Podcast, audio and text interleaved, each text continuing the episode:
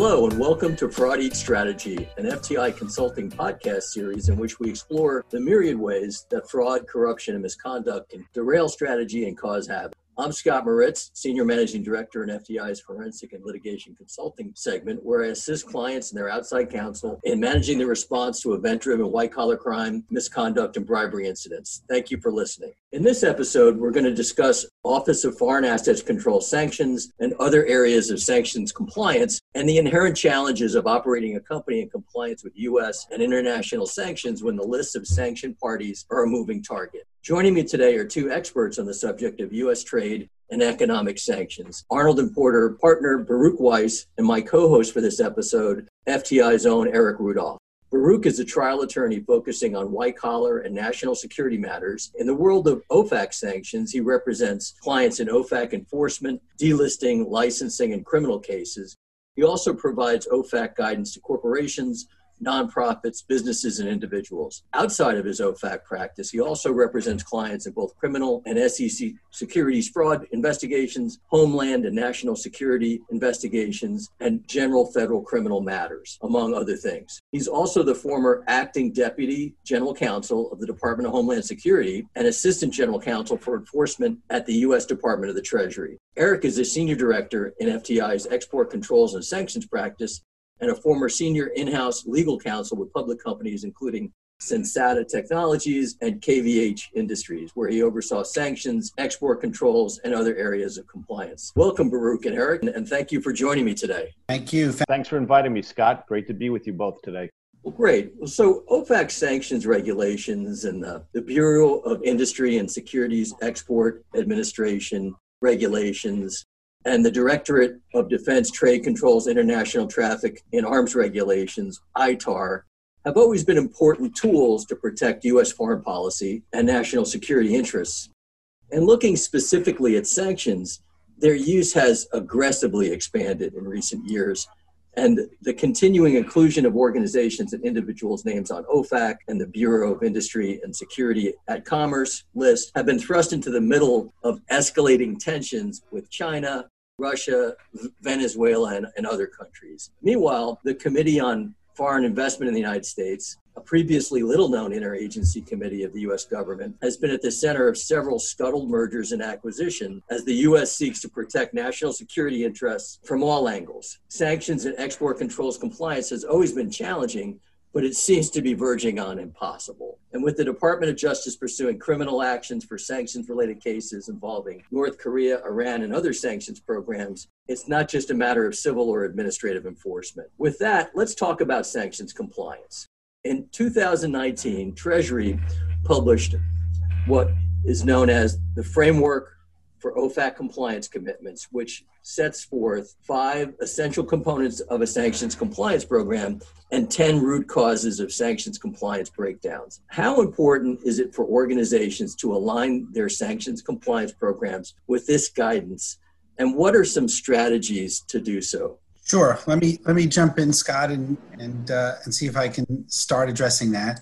It is pretty important for companies to align themselves with this OFAC framework. OFAC has put out this framework. It was about uh, it was about a year ago where they they talk about what a compliance program of a, of a company should have. Now, it doesn't have to exactly mirror what is there because as the framework itself makes clear, a company has to do a risk assessment first. There are some companies that are at much greater risk of running into OFAC sanctions problems and others that are at a much lower risk. It depends it depends on the nature of the customers, the geographical location of the customers, the nature of the, the company. Is it rendering services? Is it a manufacturing company? And so on. It is not the case that all companies need to have the exact same compliance program. It would be a mistake if they did, but they all should be looking to the framework for OFAC compliance. And that framework lists, as, as you just indicated, kind of five essential components that really any good compliance program should have. First key step really is for a company to try to identify the likelihood of risks and the type of risks that it would have vis a vis OFAC so that it could take that framework and tailor it to the company and the company's business. A failure of the company to adopt a compliance program can really get it into trouble if it turns out that it finds out that it had been in violation of the OFAC sanctions regulations. You know, Scott, I think I would just add to that, you know, simply that with the release of this document, OFAC is really telling us that this is what it expects to see in a sanctions compliance program and it, it's going to examine the adequacy of that program against this framework when it's considering its response in an enforcement matter so Baruch, I would just ask, you know, given that, another trend that we've seen for OFAC is to take this guidance and add compliance commitments into its settlement agreements for its enforcement actions. I guess to help ensure that companies will maintain these key program elements going forward. Do you have any further insights or practical thoughts for companies about that process? Yes. Uh, if you have a good compliance program in advance and then you stumble against an OFAC sanctions violation, OFAC will likely go lightly on you and OFAC will look at your compliance program and say, okay, it looks like a good program. We understand that even with good programs, occasionally a violation can sneak through. And you're less likely to have OFAC imposing on you certain compliance improvement steps. On the other hand, there are instances, and we're going to talk about one or two a little bit later, recent instances where there were sanctions violations by a company and OFAC identified the reason for the violations, and that was because of failures or inadequacies in the compliance program. And that could lead to two results. First, the one OFAC will be an improvement of the compliance program. The other one is that it may impact the size of any financial penalty. If you didn't have a good compliance program in place, then you run the risk that OFAC will impose a financial penalty that it might not otherwise have imposed or of a size that it might not otherwise have imposed because of the, the absence of an adequate compliance program.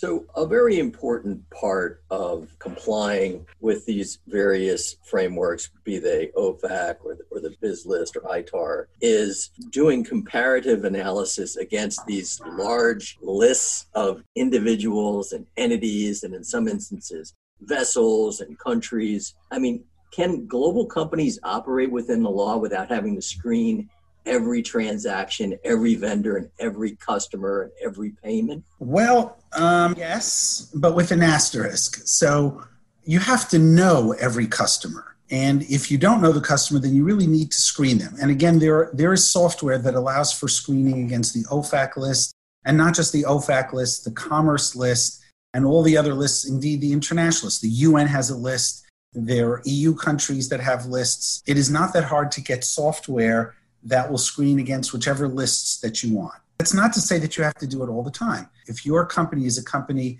that sells domestically as opposed to foreign entities, to foreign customers, you may not need it. Even if you sell to foreign customers, if you're a manufacturing company that manufactures widgets that are sold to five customers that you've dealt with for years, you don't need to screen every transaction again. You don't need to screen every vendor again. It really depends on the risk assessment. If you operate a lot, you sell to a lot of customers, first time customers in regions of the world that the UAE, and there's some risk of uh, diversion to Iran, you may have to do more of a check and more of a review and more of diligence than you would have to do if you're selling to the same customers in Canada that you've sold for for so many years. I would say another thing that you want to be concerned about is the status of vendors or customers can change. So you don't want to be in a situation where when you've initially done business with a vendor or a customer and then you do business with them for years and you don't realize that in year 2 one of them has been added to the list but you haven't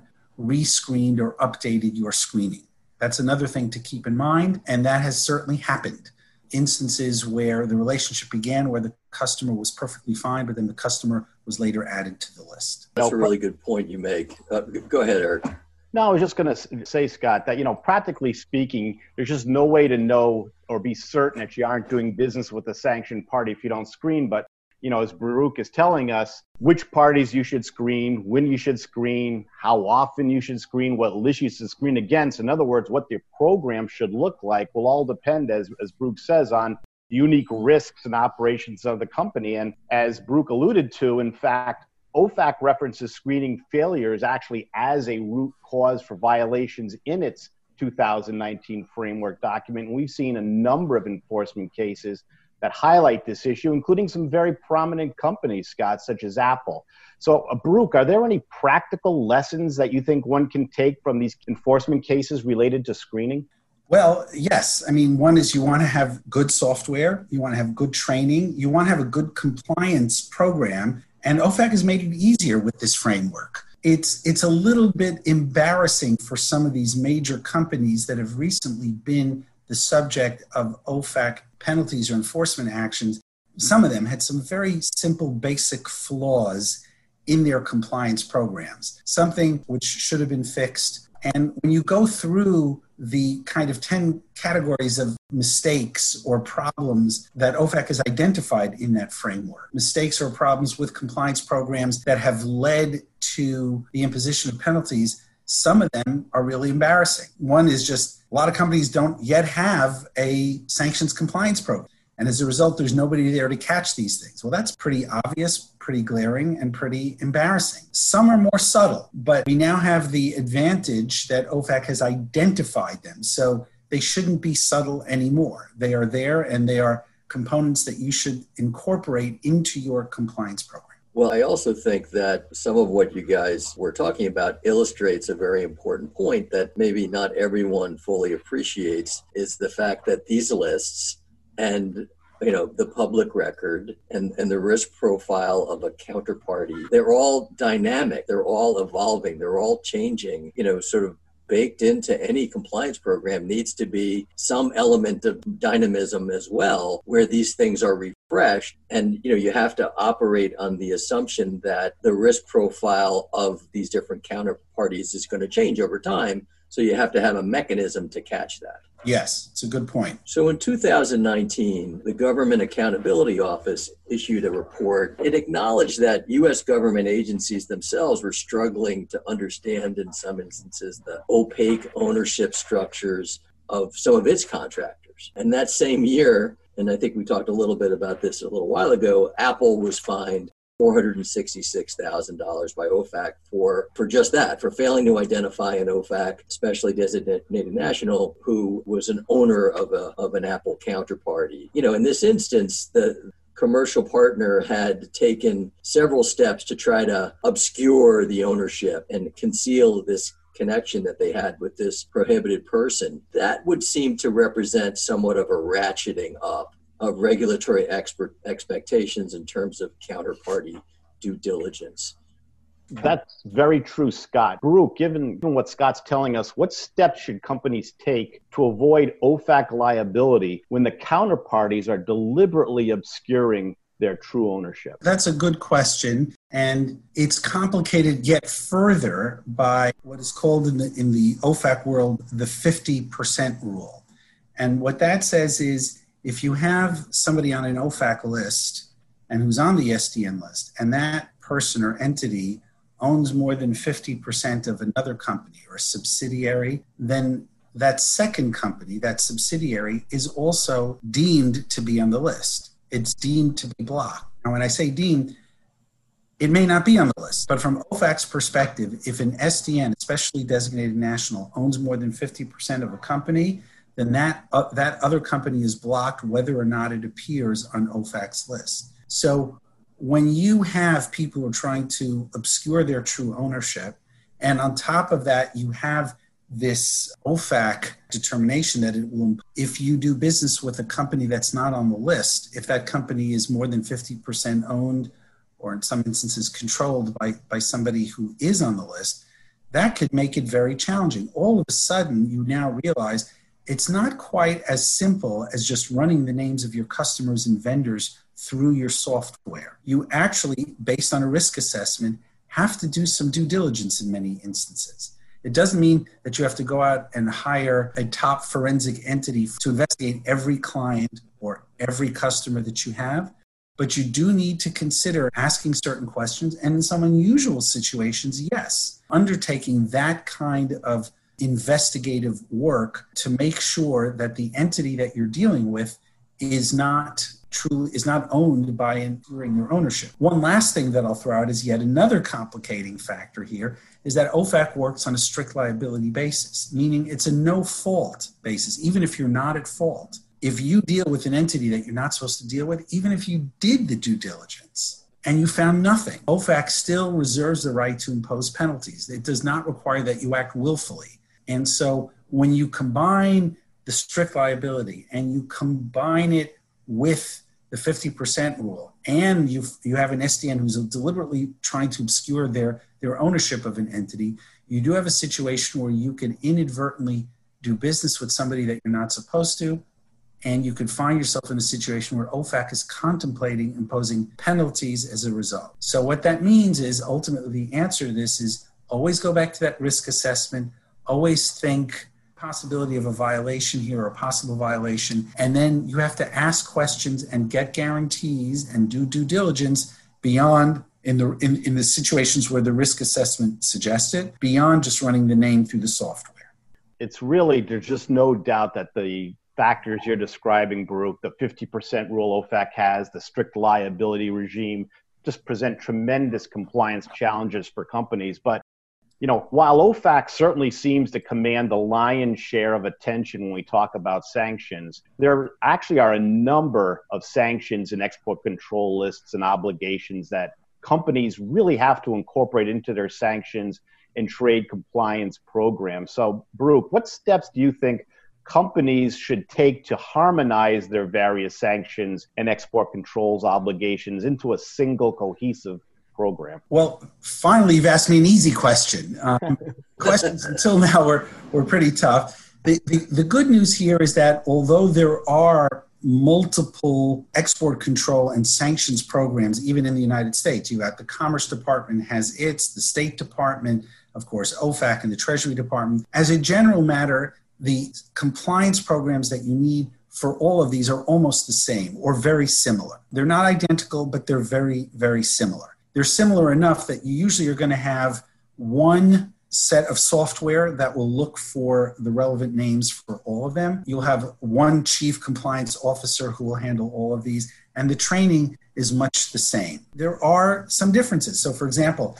in BIS, in, in commerce, they're concerned with the nature of the goods that you export and what sort of classification do they have under the EAR. So, if you work for a company that's manufacturing all sorts of different technological goods, to master those export controls, you really need to master the EAR regime and understand which device gets what code and what rating in the EAR regime. So they're not identical, but they are similar enough that there's a, significant efficiency to having them all handled by the same compliance officer and the same same staff and or lawyers who do your export control and sanctions work.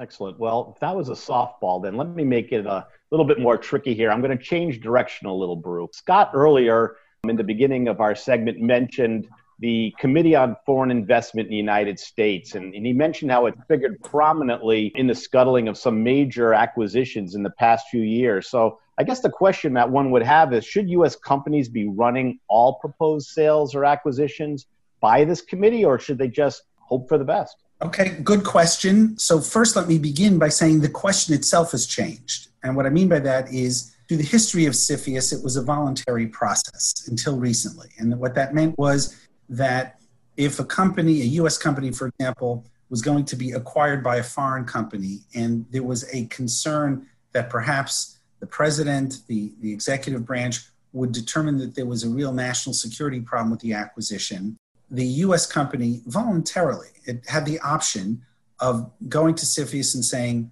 Will this transaction pass muster? And if CFIUS said, Thumbs up, you're good, then the company could go forward with the transaction confident that it would not be undone. If the company decided not to avail itself of the CFIUS option, it ran the risk that even after the acquisition, should the deal come to the attention of CFIUS and should it find that the deal raises significant national security concerns, that CFIUS may just turn to the company and say, you've got to unscramble that egg. We're not going to let that transaction stand. A couple of years ago, there was legislation by Congress, and there's been implementing regulations from the Treasury Department, which kind of chairs CFIUS. So CFIUS is comprised of good number of different federal agencies, departments, and offices, and so on, that makes it mandatory for certain classes of acquisitions to be submitted to CFIUS for review. So for certain for certain acquisitions, and you can imagine those are acquisitions that relate to companies that manufacture goods that may be of some sensitivity to our national security, that they need to get a mandatory approval from CFIUS. And there's now a change in the regulations that's about to commence in October that essentially ties it in with the uh, Department of Commerce BIS and EAR classifications of the goods. If it's the kind of good essentially that would require an export license if you sell it to a foreign company, if you export it to a foreign company, and if a foreign company is going to acquire the US company that manufactures it, it becomes subject to mandatory CFIUS review. So that's the first thing. It's no longer voluntary in certain cases, it is often mandatory. And it's going to be mandatory, presumably, in the cases that are most likely to raise concerns. If you don't fall within the mandatory category, then it's still advantageous in many instances to run it by review. Because, first of all, if you're not in the mandatory category, you'll probably get a yes. It's likely you'll get a yes. And if you're an easy case, you may be able to get a yes relatively quickly. And why wouldn't you want to get a yes that you don't have to live with the concern that maybe, just maybe, that would be of national security concern to CFIUS? So you don't have to do it all the time. There are, there are situations where it's pretty clear that you don't need to do it. But if you're in the voluntary category and you have some question, that just may be the situation where you want to do it, get it quickly, and get reassured that the deal will not be scuttled by CFIUS down the road. Those are some great insights, you guys. You know, really appreciate both of your time today. That was uh, Arnold and Porter litigation partner Baruch Weiss and FTI Consulting Export Controls and Sanctions Compliance subject matter expert Eric Rudolph. This concludes this episode of Fraud Eats Strategy. I'm Scott Moritz, Senior Managing Director in FTI Consulting's Forensic and Litigation Consulting segment. Thank you for listening. And stay tuned for the next episode of Fraud Strategy when we'll hear from Kobre and Kim partner Rob Rathmell. We're going to examine the often opaque, secretive world of Feinhardt.